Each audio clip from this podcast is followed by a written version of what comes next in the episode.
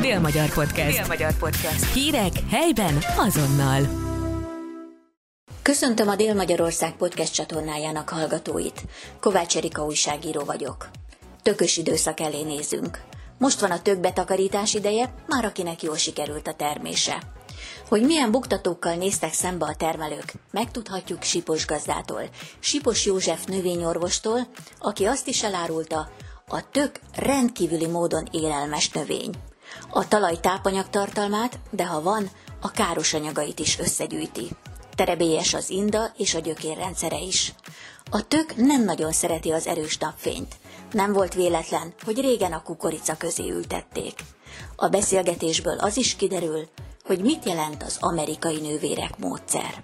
Elérkezett a tökbetakarítás időszaka, de sokan bosszankodnak és panaszkodnak arra, hogy nem jutottak el eddig az időszakig, ugyanis az inda ledobta a tököt. Mi ennek az oka?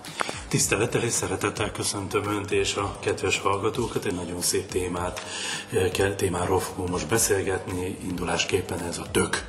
Lehet ezt több részre is bontani ezt a beszélgetést, hiszen a tök innen ettől az időszaktól szinte tavaszig, ha úgy nézzük, végig kíséri az embereknek a táplálkozását, vagy épp az ünnepkörét, eh, a tök mindig jelen van. Érdekességképpen szeretném elmondani, bevezetésképpen, hogy nem tudom, tudják a kedves hallgatók, hogy elviszem most a gondolatot 1500 1584-re.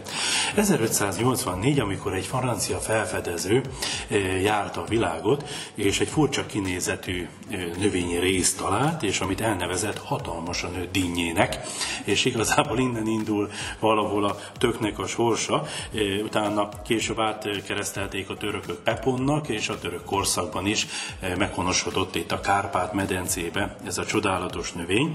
Különösen azért is szeretném kiemelni bevezetésképp, tulajdonképpen, hogy ez egy nagyon értékes növényről van szó, különösen azt a részét, amit táplálkozásra használunk, mert lehet ugye dísznek is használni, de van a nagyobb része, amit sütőtök, vagy egyéb tök, akár az emberi, akár az állati fogyasztásban felhasználható.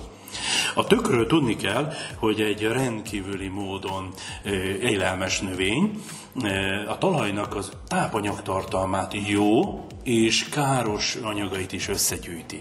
Ezért is sokszor, amikor mérgezés vagy egyéb anyagok jutottak a talajba, diagnosztikai szempontból a tököt ültették, és utána abból laboratóriumban kimutatták, hogy mit gyűjtött össze a növény. Ezért is nagyon fontos, és nagyon szigorú előírások vannak, mert gondoljunk a, a BB ételekre, ahol a tökpüré van, és az olyan szigorú ellenőrzött körülmények között történik az előállítása, hogy nagyon szigorú labor munka követi végig ezt az élelmes növényt, mert ez a vizet, tápanyagot, különféle elemeket összegyűjti.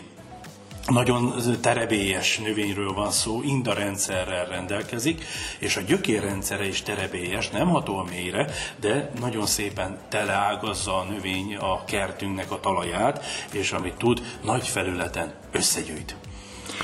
És mi okozza azt, hogy nem jut el mindentök az érési szakig?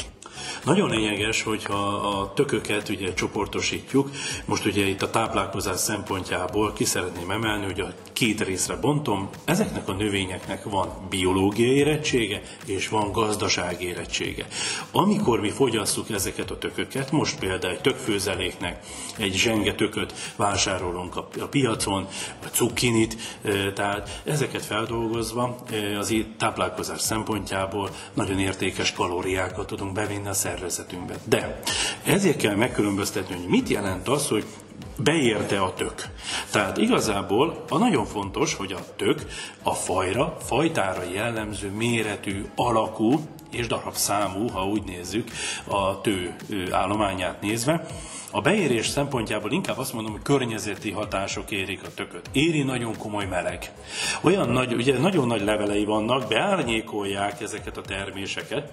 Ez valahol jó, valahol nem. Ha nagyon kevés a fény, vagy épp esős az idő, akkor a töklevél eh, következtében kifakult termések alakulnak ki kívülről nézve. Más a beltartalma is. Tudni kell, hogy azok a tökök, amelyek jól, jól fejlődnek, optimális a kálium, foszfor, kénellátása, ízletes, finom, de azok, amelyek kényszerérettek, mert ezeket, amiket ön is kérdez, ez kényszeréretnek is lehet mondani. Oka egyik a magas fény, magas, tehát a nagy meleg, a másik következtében a tápanyagzavar, kiegyenlítetlen a vízellátás, és ennek következtében besűrűsödik a növénynek a tápanyagfelvétele, kicsit olyan kesernyés ízévé válik a tök, ami gasztronómiailag fogyasztási élvezeti értéke gyenge.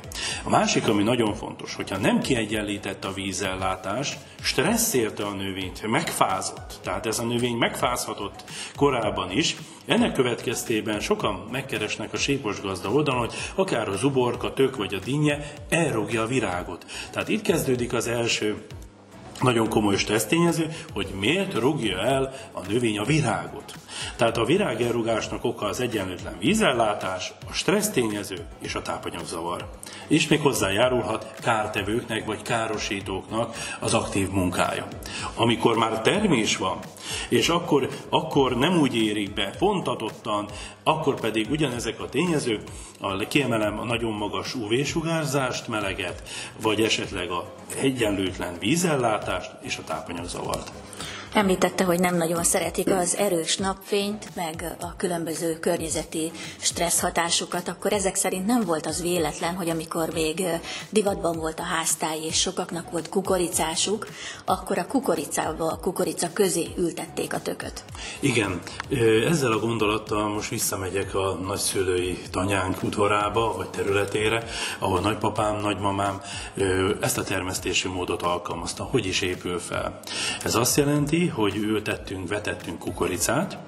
A kukorica egyik old sorá, sor közébe babot történt, kapáltunk el, ez a kukorica támasztó növényként szolgált a babnak, a bab megkötötte a talaj nitrogén tartalmát, abból táplálkozott a kukorica is, és a másik oldalról pedig, vagy kicsit távolabb, szépen tökfészkeket alakítottunk ki, és a tökfészkekbe három-négy magot, vagy volt, hogy öt magot is ültettünk, ezt mindig azt mondta nagymamám, nem baj, a több van, elindul a növény fejlődése, kiegyelni ki lehet, de ha kevés van, abból már nem lehet tököt előállítani. És itt pedig nagyon fontos szerepet töltött a tök, a árnyékolást élvezte, a másik nagyon fontos, megkötötte a talajnak a nedvesség tartalmát, tehát nem volt párolgás, illetve elnyomta a gyomokat. Így minden mindennel összefügg, ezt úgynevezett amerikai nővérnek is hívják ezt a nővéreknek ezt a ültetési módot, mert szinte ha azt nézzük, mindegyik nagyobb részt Amerikából érkezett az európai kontinensre, kiegyenlítették egymást, és itt mutatkozik meg a növénytársításnak az az értékes szerepe, amit tudunk, tudnánk és kellene mai nap is alkalmazni. Tehát akkor vissza kellene térni a gyökerekhez. Mindenféleképpen én azt vallom, hogy azokat a tapasztalatokat, amelyeket nagyszüleinktől, szüleinktől megtanultunk, nem most fedezzük fel a spanyol viaszt, olyan szintű tapasztalatok vannak a múltba, és el is gondolkodtam rajta, hogy vissza kell menni, és onnan hozni annak érdekében, hogy a kor kihívásainak, környezeti változásainak tudjunk valamelyest alkalmazkodni a növényeink esetében is. Igen, menjünk vissza a gyökerekhez. A tököt nagyon-nagyon sokféleképpen lehet felhasználni. Mit javasol? Mindenféleképpen én személyesen is szeretném megosztani, én nagyon szeretem a tökfőzeléket. A tököt változatosan lehet, tökféléket, mert, így, mert így nagyon fontos, mert ugye itt van sütőtöktől kezdve, patiszon, csillagtök, tehát különféle, majd később Halloween, ugye az teljesen megint más felhasználási mód, a dísztökök, lopótök, tehát rengeteg. Tehát a tökféléknek nagyon változatos a családja, vagy a fajgazdagsága, és, és tudni kell, el, hogy a táplálkozásba, ha csak főzeléket nézem, ez a leggyakoribb. Igazából a tökökből a leggyakoribb a főzelékek készít, és nem mindenki szereti, de én bátorítok mindenkit, hogy emészthetőség szempontjából, aminósabb tartalom, vitamin szempontjából, ebben a nyári melegbe történő könnyű kis vacsorának vagy ebédnek egy kapros, kaporral, jól ellátott, fokhagymával díszített tökfőzeléknél nincs jó, pláne behűtve egy kis tejföl, döllel már össze és folyt a nyál a számba, tehát mindenféleképpen javaslom, hogy fogyasszuk a tököt. De, de a háziasszonyoknak a tudása kimeríthetetlen, kreativitása annyiféleképpen el lehet készíteni, amit, amit csak az otthoni konyhán csak el lehet képzelni. Igen, és ráadásul ugye a töknek semleges íze van, ezért aztán azok is felhasználhatják, akik például valamilyen ö, ok miatt nem ehetnek gyümölcsöt. Én például készítettem már tökből almásrétest, és ö, ananász befőttet is, majd meg is osztom később ezt a receptet, hiszen azt hiszem, hogy érdemes foglalkoznunk még ősszel is majd a tökfélékkel, hiszen akkor jön be majd a, a Halloween tök uralma, amit ugye nem lehet fogyasztani, de visszatérünk majd az ehető tökökre is. Nagyon jó, amit beszélgettünk, pont ezt az ötletet köszönjük, hogy megosztotta.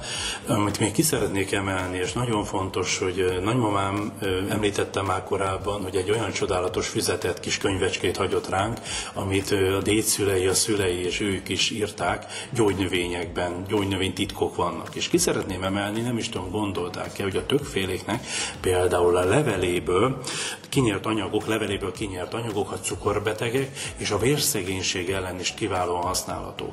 Ezért mindenkit az, arra bátorítok, hogy fogyasszunk tököt, mert akár a vitamin tartalma, ásványanyag tartalma és a könnyű felszívódása miatt egy változatos, könnyű ebédet vagy egy vacsorát tudunk belőle készíteni. Dél-Magyar Podcast. Dél-Magyar Podcast. Hírek helyben azonnal.